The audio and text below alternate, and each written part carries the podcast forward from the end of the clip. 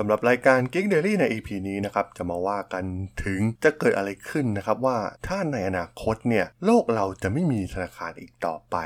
ไปรับฟังกันได้เลยครับผม You are listening to Geek Forever podcast. Open your world with technology.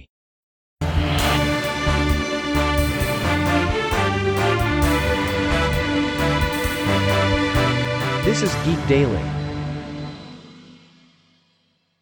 สวัสดีครับ ผมดนทราดนจากดนบล็อกนะครับ และนี่คือรายการ Geek Daily นะครับ รายการที่มาอัปเดตข่าวสารวงการธุรกิจเทคโนโลยีและวิทยาศาสตร์ใหม่ๆ ที่น่าสนใจนะครับ ที่ผมจะมาเล่าฟังผ่านรายการ Geek Daily สำหรับใน EP นี้ก็มีบทความหนึ่งนะครับ ที่ผมได้ไปอ่านจากนิตยสารอย่าง The Economist นะครับ ที่ว่าถึงเรื่องราวของอนาคตของธนาคารนะครับ ซึ่งต้องบอกว่าตอนนี้เนี่ยธุรกิจหนึ่งที่ถือว่ากำลังถูก disrupt อย่างรวดเร็วก็คือธุรกิจธนาคารนะครับหลายธนาคารเนี่ยกำลังปรับตัวอย่างมากในโลกยุคดิจิตอลในปัจจุบัน แม้กระทั่งในประเทศไทยเองนะครับเราเห็นได้ว่าหลาย ๆ ธนาคารเนี่ยกำลังปรับเปลี่ยนครั้งใหญ่นะครับไม่ว่าจะเป็นลดค่าธรรมเนียม การใช้งานบนแอปนะครับการเพิ่มความสะดวกสบายต่างๆ ให้กับผู้ใช้งาน ซึ่งเป็นสิ่งที่เราใช้กันมานานมากก่อนหน้านี้นะครับก่อนที่จะมีการเปลี่ยนแปลงครั้งใหญ่แล้วก็เปลี่ยนแปลงพร้อมกันเกือบทั้งหมดนะครับเราเห็นได้ว่าตอนนี้นี่นะมีธุรกิจอื่นๆนะครับที่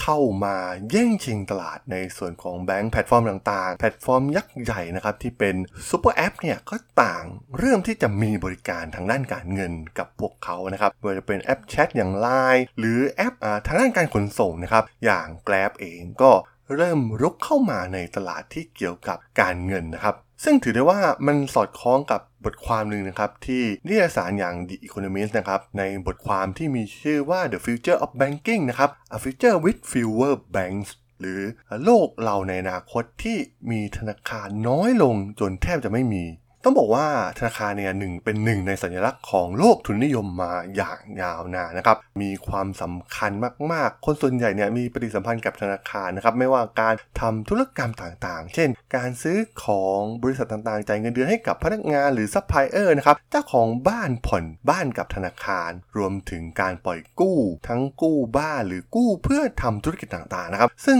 ในชีวิตประจำวันเราเนี่ยก็แทบจะยุ่งเกี่ยวกับธุรกิจธนาคารอยู่แล้วนะครับแต่ต้องบอกว่าธนาคารเนี่ยก็ผ่านการเปลี่ยนแปลงมามากมายนะครับ ต้องบอกว่าพวกเขาเนี่ยมีประวัติศาสตร์มาอย่างยาวนาน ตอนนี้ก็มีธนาคารยักษ์ใหญ่หลายแห่งนะครับ ที่กระจายสาขาต่างๆ ไปทั่วโลกและสร้างบริการต่างๆ มากมายแม้กระทั่งในประเทศไทยเองนะครับ ธนาคารขนาดใหญ่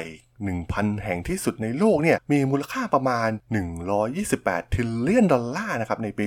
2020 ซึ่งจะเห็นได้ว่าพวกเขาเนี่ยมีบทบาทอย่างมากนะครับต่อโลกทุนนิยมที่กำลังขับเคลื่อนอยู่ปัจจุบัน แต่ว่าด้วยภัยคุกคามจากเทคโนโลยีใหม่ๆ แม้แต่ในภาครัฐเองเนี่ยก็มีการคุกคามอย่างที่ไม่เคยปรากฏมาก่อนนะครับมีบริษัทสตาร์ทอัพบริษัท ทคโนโลยีต่างๆ พัฒนาระบบการชำระเงินที่รวดเร็วและง่ายขึ้น ซึ่งสามารถดึงธุรกรรมเหล่านี้เนี่ยออกจากระบบธนาคารได้ ซึ่งสุดท้ายเนี่ยตอนนี้เหล่าธนาคารก็กังวลกันว่าการชำระเงินแบบดิจิตอลเหล่านี้ที่เกิดขึ้นรูปแบบใหม่ๆเนี่ยจะทำให้เงินรูปแบบของเงินสดเนี่ยสิ้นสุดลง นั่นเองนะครับเป็นสิ่งที่ทำให้ เหล่าธนาคารยักษ์ใหญ่ต้องปรับตัวครั้งสำคัญนะครับ ในการที่จะเริ่มสร้างกลไกทางด้านดิจิตอลเพื่อไปต่อสู้กับบริษัททางด้านเทคโนโลยีเหล่านี้นะครับที่กำลังรุกล้ำเข้ามาในธุรกิจด้านการเงินเป็นอย่างมาก แต่ก็ต้องบอกว่าอุตสาหกรรมทางด้านธนาคารเนี่ยเป็นอุตสาหกรรมหนึ่งที่มีกำแพงที่ค่อนข้างสูงมากนะครับเมื่อเทียบกับอุตสาหกรรมอื่นที่ถูกเทคโนโลยีเนี่ยดิสลอฟไป พวกเขาไม่เหมือนแท็กซี่ หรือหนังสือพิมพ์นะครับที่มี Facebook หรือมี Grab ก็สามารถที่จะมาดิสลอฟพวกเขาง่ายๆนะครับว่าพวกเขาเหล่าธนาคารต่างๆเนี่ยเป็นส่วนประกอบที่สำคัญระหว่างรูปแบบของรัฐและเศรษฐกิจ สถาปัตยกรรมเชิงลึกของระบบเครดิตเงิน หรือที่รู้จักกันดีในชื่อการธนาคารเนี่ยไม่ได้เปลี่ยนแปลงไปเลยนะครับ ตั้งแต่ศตวรรษที่ 18คำถามที่น่าสนใจคือโลกในอนาคตเนี่ยเรายังจำเป็นต้องมีธนาคารรูปแบบเดิมๆเหล่านี้ อีกหรือไม่นะครับ มีเทคโนโลยีใหม่ๆ อย่างบล็อกเชน หรือสินทรัพย์ดิจิตอลต่างๆนะครับที่กำลังเกิดขึ้นมากมายที่แทบจะไม่พึ่งระบบธนาคารเดิมอีกต่อไป พวกเขาเชื่อในระบบ Decentralized นะครับที่มีความหมายถึงการกระจายตัว และไม่มีตัวกลางมาคอยควบคุม ดังเช่น ธนาคารในการควบคุมระบบเหมือนที่เราเห็นในระบบธนาคารนั่นเอง แต่ทาง The Economist เนี่ยก็ได้กล่าวถึงความเสี่ยงที่เกิดขึ้นนะครับ หากธนาคารเนี่ยถูกลดบทบาทไป การธนาคารเนี่ยอาจจะถูกแยกส่วนนะครับ มีธนาคารใหญ่เพียงแค่ 2 หรือ 3 แห่งในประเทศส่วนใหญ่ รวมถึงธนาคารขนาดเล็กจำนวนมากนะครับ แล้วก็จะมีการเกิดขึ้นของสกุลเงินดิจิตอลและแพลตฟอร์มการชำระเงินส่วนบุคคลที่ออกแบบโดยรัฐ และได้รับประโยชน์จากผลกระทบของเครือข่าย ซึ่งอาจจะรวมอำนาจอยู่ที่สถาบันหนึ่งหรือ 2 แห่งขนาดใหญ่เท่านั้น รวมถึงเรื่องของอการโจมตีทางด้านไซเบอร์นะครับ เมื่อโลกเข้าสู่รูปแบบของเงินดิจิตอลต่างๆ เหล่านี้เนี่ยมันเป็นเรื่องที่น่าวิตกนะครับในการโจมตี ซึ่งหลายๆ case study ก็ออกมาแล้วนะครับว่าระบบดิจิตอลเหล่านี้เนี่ยถูกโจมตีได้ แม้จะเป็นระบบที่มีความปลอดภัย และไม่มีคนคอยควบคุมอย่างในระบบบล็อกเชนเองก็ตามแต่สุดท้ายเนี่ยตัวอย่างเช่นแพลตฟอร์ม Exchange เองนะครับที่ ถูกทำลายด้วยการแฮกซึ่งอาจจะถูกขโมยเงินออกไป ถูกขโมย address ต่างๆออกไปนะครับซึ่งสุดท้ายก็คือเมื่อโลกเข้าสู่ภาวะเงินที่เป็นรูปแบบดิจิตอลมากยิ่งขึ้น เงินดิจิตอลเนี่ยมันสามารถที่จะทิ้งร่องรอยต่างๆ ไว้ได้นะครับ เพราะฉะนั้นมันไม่เหมือนเงินสดแน่นอนนะครับ เพราะว่าเงินสดเนี่ยไม่สามารถที่จะตรวจสอบย้อนกลับได้ เงินดิจิตอลเนี่ยสุดท้ายเนี่ยอาจจะถูกตั้งโปรแกรมเพื่อถูกบล็อกนะครับไม่ให้จ่ายสำหรับการทำธุรกรรมบางอย่าง เช่นการทำแท้งหรือการซื้อหนังสือที่มีเนื้อหาอนาจารจากต่างประเทศนั่นเองซึ่งแน่นอนนะครับเมื่ออำนาจทางด้าน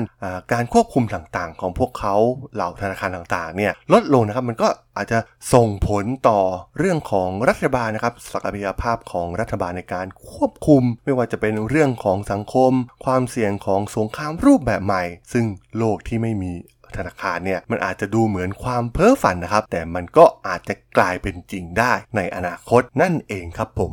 สำหรับเรื่องราวของอนาคตแห่งวงการธนาคารใน EP นี้ผมก็ต้องขอจบไว้เพียงเท่านี้ก่อนนะครับสำหรับเพื่อนๆที่สนใจเรื่องราวข่าวสารวงการธุรกิจเทคโนโลยีและวิทยาศาสตร์ใหม่ๆที่น่าสนใจที่ผมจะมาเล่าฟังผ่านรายการ Geek Daily ก็สามารถติดตามกันได้นะครับ ทางช่อง Geek Forever Podcast ตอนนี้ก็มีอยู่ในแพลตฟอร์มหลักทั้ง Podbean Apple Podcast Google Podcast Spotify YouTube แล้วก็จะมีการโหลดลงแพลตฟอร์ม Blockdit ในทุกๆตอนอยู่แล้วด้วยนะครับถ้าอย่างไรก็ฝากกด Follow ฝากกด Subscribe กันด้วยนะครับแล้วก็ยังมีช่องทางนึงในส่วนของ Line แอดที่แ